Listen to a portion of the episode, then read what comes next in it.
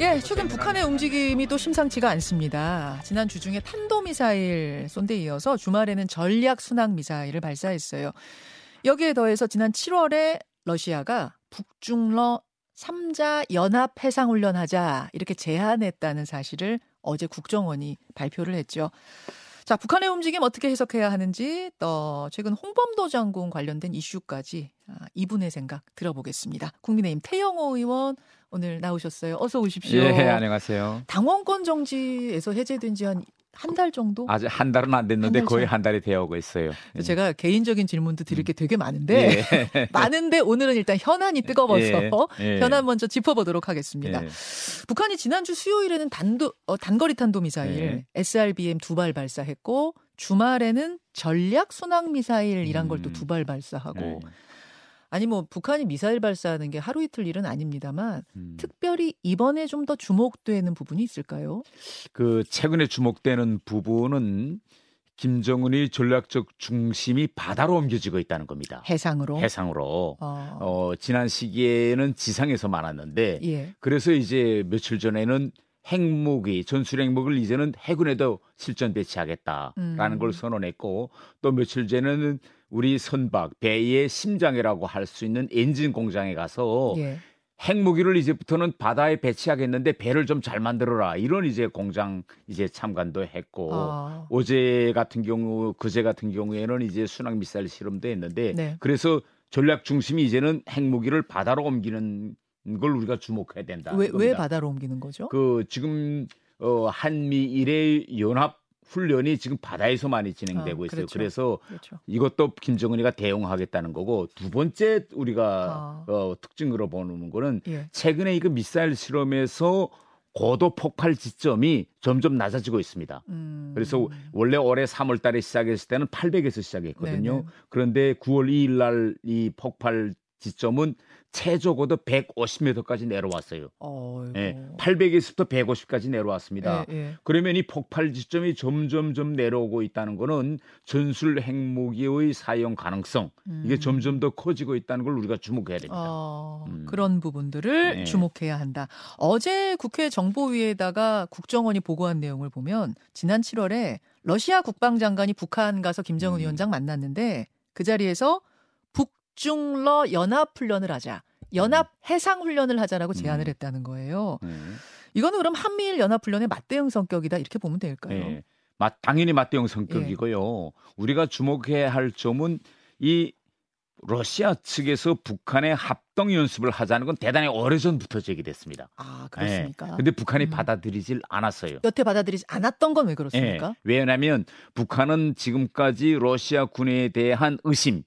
신뢰가 없습니다. 아하. 그래서 90년대 말에 러시아 군에 가서 유학했던 북한의 모든 군 장교들 한 명도 빠짐없이 다 네. 숙정했습니다. 아. 예, 왜? 이 러시아가 군에 박아놓은 러시아 출신들 위해서 어쩌저러는 거 아니냐. 예. 이래 불신이 대단히 강해서 이걸 안 받아들였는데 그러니까 러시아도 사실 강대국이니까 네. 언제 우리를 먹을지 모른다 이런 그렇죠. 불안함이 있다는 불안감이 거죠. 당연히 예. 있었죠. 그리고 북한의 모든 무, 무기 체계나 작전주의 체계가 대단히 러시아 군과 유사합니다. 예. 그래서 이때까지 이걸 대단히 경계해 왔는데 음. 이번에 국방상이 자기네가 이걸 제안했다는 걸 공개했다는 거 아닙니까? 네. 그러면 현재 김정은으로서도 러시아와의 합동 연습을 대단히 많이 고려하고 음. 이젠 긍정 적인 사인을 준 것까지 왔다는 왔기 때문에 아. 러시아 국방상이 이제는 공개했거든요.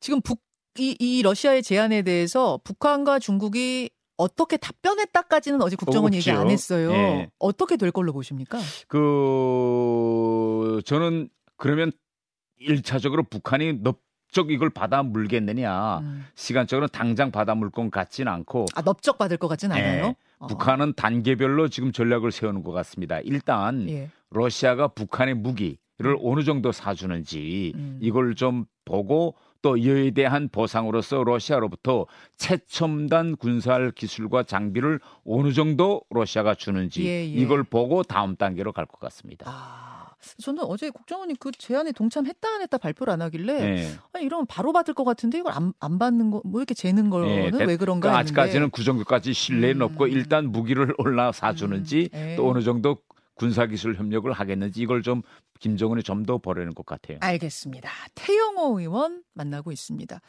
어, 군과 관련된 화제이긴 한데 조금 다른 화제로 네. 돌려보죠. 지금 우리 군에서는 홍범도 장군 흉상 이전 문제가 한창입니다. 핵심 쟁점은 이런 부분이에요. 홍범도 장군이 연해주에 계실 때 소련 공산당에 가입한 이력이 있는데 그것이 독립군을 이끈 장군으로서의 자격을 퇴색시킬 정도냐? 즉 육사에 두는 게 부적절한 정도냐 아니냐. 지금 이걸 가지고 이제 네. 감론을 박하고 있는 거 아닙니까? 예. 근데 여기서 태영호 의원 이름이 소환이 됐어요. 예. 태 의원께서 2년 전에 유튜브에서 이런 말씀을 하셨대요. 북한 김일성도 홍범도 장군은 공산주의가 아니다라고 했다. 다시 말해서 북한은 홍범도 장군을 공산주의로 인정하지 공산주의자로 인정하지 않았다. 이제 이런 말로 해석이 되거든요. 근데 최근에 홍 장군 흉상이 육사생도의 정체성을 흔들고 혼란을 줄 수 있다. 이런 발언을 하셨어요. 네. 그러니까 이거는 그럼 2년 전하고 지금하고 앞뒤가 맞지 않는 거 아니냐? 이런 문제 제기가 있습니다. 예. 그제 입장이 전혀 바뀐 건 아니고요. 어. 어, 북한에서 홍범도 장군을 어떻게 보고 있느냐 이겁니다. 예. 어, 뭐 이것이 북한이 어떻게 보는가가 우리 기준으로 될 수는 없지요. 음. 그러나 북한에서는 홍범도 하면 의병 장군이다. 의병 병 장군이다. 예, 이렇게 가르치고 있어요. 어. 그리고 그 이후에 홍범도 장군의 소련 공산당 가입이라든가 예. 소련 공산당에 동조한 이 이력에 대해서는 어, 북한도 이제 공개하지는 않고 이런 상황에 있어요. 음. 그런데 제가 그때와 지금이 뭐이 다른가 하면 제가 네. 홍범도 장군을 모셔올 때 제가 우리 당의 입장과는 좀 약간 다르게 제가 적극 환영했습니다. 아 2년 전에 예, 유해 그렇죠. 모셔올 때 예. 아 정말 잘했다. 예, 예, 예, 예. 그- 그러셨어요. 그 정말 잘하고 현충원에 모신 거 정말 제가 박수를 쳤습니다. 정말 잘한 거다. 예. 왜 그때 그걸 저는 지지했는가 하면 음, 홍범도 장군은 대단히 상징적인 인물이 아닙니까? 그렇죠. 예. 그리고 고향이 평양이에요. 네. 그러면 당연히 북한이 모셔오는 게 그 상식적인데 네. 북한이 못했거든요. 경쟁이 그때 붙었었어요. 예, 예. 우리가 모셔왔어요. 예. 그래서 우리가 결국 모셔 왔기 때문에 북한에 주는 그 이미지가 또 영향이 대단히 크다 해서 음. 제가 환영했는데 지금 논점은 네. 우리가 홍범도 정 장군의 공과 과 공을 인정 안 하는 사람은 없습니다. 예. 그가 진짜 독립을 위해서 싸운 그거 업적은 다 인정하거든요. 음, 지금의 문제점인 논쟁점은 뭐냐? 네. 국군의 뿌리 음. 이 국군의 뿌리를 어디까지 확대하겠느냐 이 문제입니다. 음. 얼핏 보기에는 홍범도 장군의 흉상 이전이냐 아니면 그대로 둬두느냐라는 논쟁 같지만 그 근저에 깔려 있는 것은 네. 국군의 뿌리에 관한 문제입니다. 예, 예. 이게 왜 중요한 문제인가면요. 원래 우리나라에서 국군의 뿌리 하면 당연히 상해 임시정부가 1940년 9월에 만든 광복군이 우리 국군의 그렇죠. 뿌리다. 이게 상식으로 다 굳어져 있던 겁니다. 상식이죠. 예. 이걸 누가 흔들었느냐? 문재인 대통령이 흔든 겁니다. 그게 무슨 말씀이실까요? 이게 뭔가 하면 국군의 뿌리를 네. 상하 좌우로 확대하기로 한 게 문재인 정부 때 나와가지고 아, 광복군보다 훨씬 이전에 있었던 네. 독립군. 아, 아, 그거 아. 그다음에 아뭐딱 예.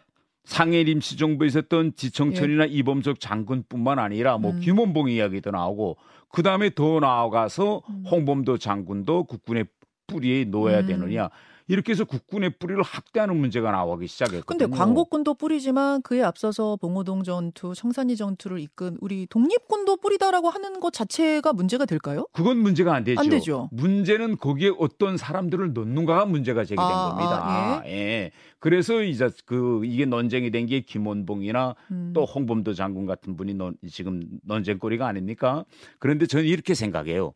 우리가 홍범도 장군이 어떤 이념을 가졌는지, 네. 과연 그분이 공산주의자였는지 아니었는지 이건 그 누구도 단정할 수 없습니다. 음. 왜냐면요, 그때 당시 항일이라는 그런 필요성에 의해서 소련으로부터 군석 지원을 받아야 할 현실성, 예. 그렇게 해서 소련 공산당과 뭐 같은 공동 이런 하- 행동 했을 수도 있다고 봐요. 예, 예. 그렇게 있었죠. 단 역사적 팩트로 검증된 것이 이 공산당에 동조한 이력이 아닙니까? 음. 이력이 있기 때문에 그러면 우리 국군 다 현충원이 아니라 바로 국군이지요. 네. 국군의 사관학교, 육군 사관학교에 모시는 문제는요. 예. 이거는 좀 다른 문제입니다. 그러니까 우리의 군 우리 국군의 주적이 현재는 이제 공산당인데 그렇죠. 공산당에 가입한 이력이 있는 분을 여기에 모시는 게 맞냐 이제 이 말씀이시. 이거죠. 예. 근데 2년 전에 그러셨잖아요. 김일성도 홍범도 장군은 공산주의자 아니라고 했다. 아, 그러니까 그, 그 김일성도 공산주의자가 아니라고 한 것이 아니라 네. 홍범도가 공산주의자라고 김일성도 인정하지 않고 이걸 공개하지 않았다 이거죠. 김일성도 공산주의자라고 홍범도 장군 인정하지 않았다는 네. 건그 음. 정도로 공산주의 이에 심취한 사람이 아니라는 인정도 네. 못할 정도 사람이라는 거라면은 그 지금 말씀하신 거에 따라서 별로 문제가 없는 육사 아, 규정에 그러니까 있는 게 문제가 그- 없는 게 아닌가요? 아니죠. 반대로 이게 왠가면 예. 구 이념에 대해서는 우리가 단정 지을 수 없지만은 소련 공산당에 입당하고 소련 공산당의 많은 활동에 동조한 이건 역사적 팩트로 남아 있거든요. 그럼 공산주의 자는 아니라고 김일성이 그랬지만 예. 공산당 이력은 있지 않느냐? 그렇죠. 그 말씀이에요? 그리고, 예, 그리고 어. 지금 홍범도 장군의 군복이 뭡니까? 소련군 군복이잖아요. 어. 그 소련군 군복을 네. 입은 홍범도 장군의 흉상을 우리가 모실 네. 수 있느냐 이거 이거거든요. 그래서 예, 어, 저는 이게 국군의 뿌리와 관련된 문제이기 예, 때문에 예. 이 뿌리를 이렇게 우리가 음. 강복군과 독립군 또 우리 알겠습니다. 대한민국의 정체성에 맞는 분을 거기다가 모셔야지 음. 이게 애매모호한 음. 논쟁거리가 되는 분을 왜 거기다 모시냐 이겁니다. 현충원은 좋죠. 그런 네. 이제 예 태영호 의원뿐만 아니라 이제 국민의힘 분들 뭐 그런 주장, 그 국방부도 지금 그 네. 주장인데, 근데 이제 홍범도 장군은 독립도 되기 전에 돌아가신 분이고 그때는 북한 공산당은 음. 세상에 존재하지도 않았고 그 당시 지식인들 중에는 사회주의, 공산주의 이념이 더 낫다고 보는 흐름이 분명히 역사적으로 있었고 아, 예. 이런 시대적 흐름을 고려했기 때문에 여태까지 우리는 홍범도 장군을 우리가 존경할 만한 독립군이시고 뭐 그래서 교과서에서 시키도 예. 하고 아무런 이의가 없었거든요. 예. 근데 갑자기 지금의 잣대로 그분의 이것을 들이대는 건 일종의 소급 적용이 아닌가. 음. 왜 갑자기 이걸 소급 적용하는 건가? 이제 이런 문제 제기들이 아니, 있습니다. 그러니까 이게 문제는 지금의 잣대로 구분을 평가한다 이 문제가 아니라 예. 구분을 우리 육군 장교들을 양성하는 교육기관의 모델로 열 수 있느냐 이거거든요. 우리가 홍범도 장군의 항일 업적 음. 공을 부인하는 것이 아니라 그런데 우리 지금 국군의 정체성은 뭐냐면 무력으로서 군사력으로서 북한과 싸워야 할 걸 사명으로 하는데 여기에 이렇게 정체성과 논란 여지가 있는 분을 거기다 모시겠느냐 이게 논쟁점인 거죠. 여태까지는 지금 논란의 여지가 없지 않았어요. 지금 논란의 여지가 우리가 없었는데 갑자기 현충원에 모실 때는 누구도 거기다가 문제 이의 제기를 아이, 한 사람이. 없었죠. 물론 육사 규정에 있는 것도- 가니까 지금 문제가 되는 거죠. 육사 규정에 있는 것도 음. 이분이 계셔서 막 전, 정체성이 흔들린다 하는 음. 육사생도가 그렇게 많을까 사실 지금까지 많았던가 좀 그런 생각은 들어서 이게 예. 우리가 홍범도 장군의 흉상 이전 문제를 예, 예. 이 문제만 딱 이렇게 예. 어, 잘라내서 보지 말고 그 전에 있었던 모든 일을 여러 정황들을 연결시켜서 보는 것이 중요합니다. 어떤 일들이 있었는가 하면 아, 육사에서 예, 예. 문재인 정부 들어와서 음. 육사 필수 과목에서 6.25 전쟁사를 선택 과목으로 옮겼습니다. 아, 그랬다면서요. 예. 음, 뭐 그러니까 이게 대단히 중요. 아니 음, 북한과 싸워야 할 우리 군 장교들을 음. 양성하는 네, 데서 네. 6.25 전쟁사를 네. 필수 과목에서 뺐잖아요. 그거 다시 넣었잖아요 지금. 아, 그러, 넣었으면 그러니까, 됐잖아요. 그러니까 네. 이게 지금 결국 뭐냐면 육사에서 지금 문재인 정부 때 음. 잘못했던 이 육사를 원 육사로 지금 복원시키는 이런 활동 중에 하나거든요. 알겠습니다. 예. 그다음에 또두 주적 분. 개념 이게 여러 가지가 다 연결되어 있는 이런 문제로 이제 봐야 될 것 같습니다. 흉범도 함, 그 음. 해군 주력함이죠. 흉범 홍범도 함 명칭 바꾸는 문제도 그럼 동의하세요? 아 저도 전 그건 아, 그 바꿔야 동의하세요? 된다고 생각합니다. 왜냐면요. 어. 우리 군, 네. 우리 군에 솔직히 우리가 홍범도 장군이 꿈꿨던 나라가 어떤 나라인지 우리는 모르잖아요. 음. 독립은 명백해요. 음. 우리가 일제로부터. 예, 그런데 예, 예. 지금 현재 우리 분단 상황에서 예. 그러면 구분이 꿈꿨던 나라가 공산주의 이념에 처한 북한인지 아니면 우리 자유민주주의에 처한 대한민국은 누구도 모르잖아요. 아니 그것까지 우리가 그러게. 다 그것까지 다 그러니까 짐작을 해야 돼요. 그, 그분이 그러니까 그걸 그건 모르기 때문에 살아계셨으면 어땠을까까지 우리가 생각해야 된다고요? 그러니까 그걸 우리가 모르기 때문에 구분의 와. 이력을 보면 예, 예. 대단히 논란거리가 있기 때문에 예. 우리는 아니 지금 우리나라의 아. 그런 정체성과 독립운동의 최종 목표를 명백히 한 얼마나 훌륭한 분들이 많습니까? 예, 근데 태 네. 의원님 이미 이제 박근혜 정권에서 네. 함의 이름을 그렇게 정했고 음. 애초에 좀 안 정했으면 모르는데 정했고 그런 상황에서 해군 함의 이름을 바꾸는 건 나라가 망했거나 아니면 독재자가 출연했거나 역사적으로 그런 경우 아니고는 해군함 이름을 글쎄, 바꾼 적이 없거든요. 그러니까 지금까지 그런 건 예, 예. 맞고요. 그런데 지금 이 문제가 어, 홍범도 함을 정할 때까지는 사람들이 이 문제를 그렇게 깊이 들여다보지 음. 않았는데 예. 이게 지금 국군의 뿌리 문제로 연결되면서부터 많은 사람들이 아 이거 지난 시기 우리가 이렇게 해온 게 과연 옳았는가라는 이의를 많이 제기하고 그러다 보니 이 문제가 지금 결국 수면으로 올라온 거죠. 자, 태영호 의원의 생각들 오늘 함께 음. 좀 듣고 있습니다. 시간이 별로 없어서 이슈를 좀 넘겨보겠습니다. 음. 아, 북한 외교관 출신이시니까 예. 제가 이 질문을 안 드릴 수가 없는데 무소속의 윤미향 의원이 예. 조 총련이 주최하는 간토 대지진, 그러니까 우리 관동 대지진이라고 했던 그 간토 대지진 100년 조선인 학살 추도식에 참석을 했는데 아, 문제는 민단 쪽 추모식이 아, 추도식이 아니라 조총련 쪽 추도식에 참석을 했다. 이게 지금 아, 큰 논란이 되고 있습니다. 윤미향 의원이 어제 낸 입장문을 보니까요. 그 주최 측이 여럿 있는 중에 조청년도 끼어 있는 거였다. 조청년 행사 라서간 건 아니다 이렇게 얘기를 했더라고요. 어떻게 음. 보십니까?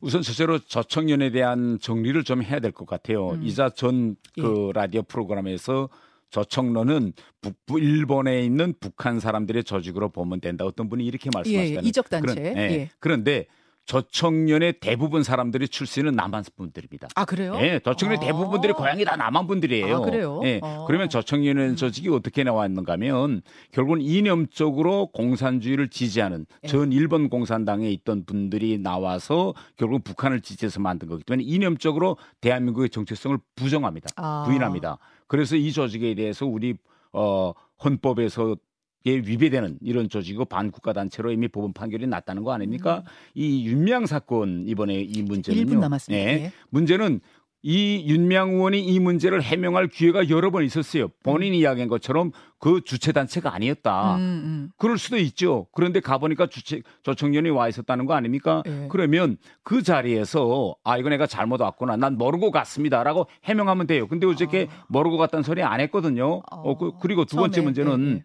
거기에서 나온 발언이 뭡니까? 우리를 향해서 남손 괴뢰라는 발언이 나왔어요. 그러면 음. 이건 우리 헌법 정신을 부인하는 발언입니다. 음. 그런데요, 우리 국회 안에서도 우리 본회의나 상임위 같은 데서 헌법 정도가 아니라 자기 당론에 맞지 않으면 음. 거기에 대한 최종 항의 표시로서 회장을 나옵니다. 그 정도인데. 그 정도인데. 왜 안 박차고 일어났느냐? 박차고 일어나고 항의하고 했는데 문제 제기를 하지 않았거든요. 알겠습니다. 이게 대단히 심각한 문제입니다, 이걸.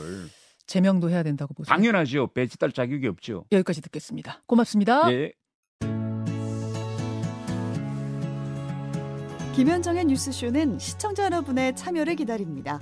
구독과 좋아요, 댓글 잊지 않으셨죠? 알림 설정을 해두시면 평일 아침 7시 20분 실시간 라이브도 참여하실 수 있습니다.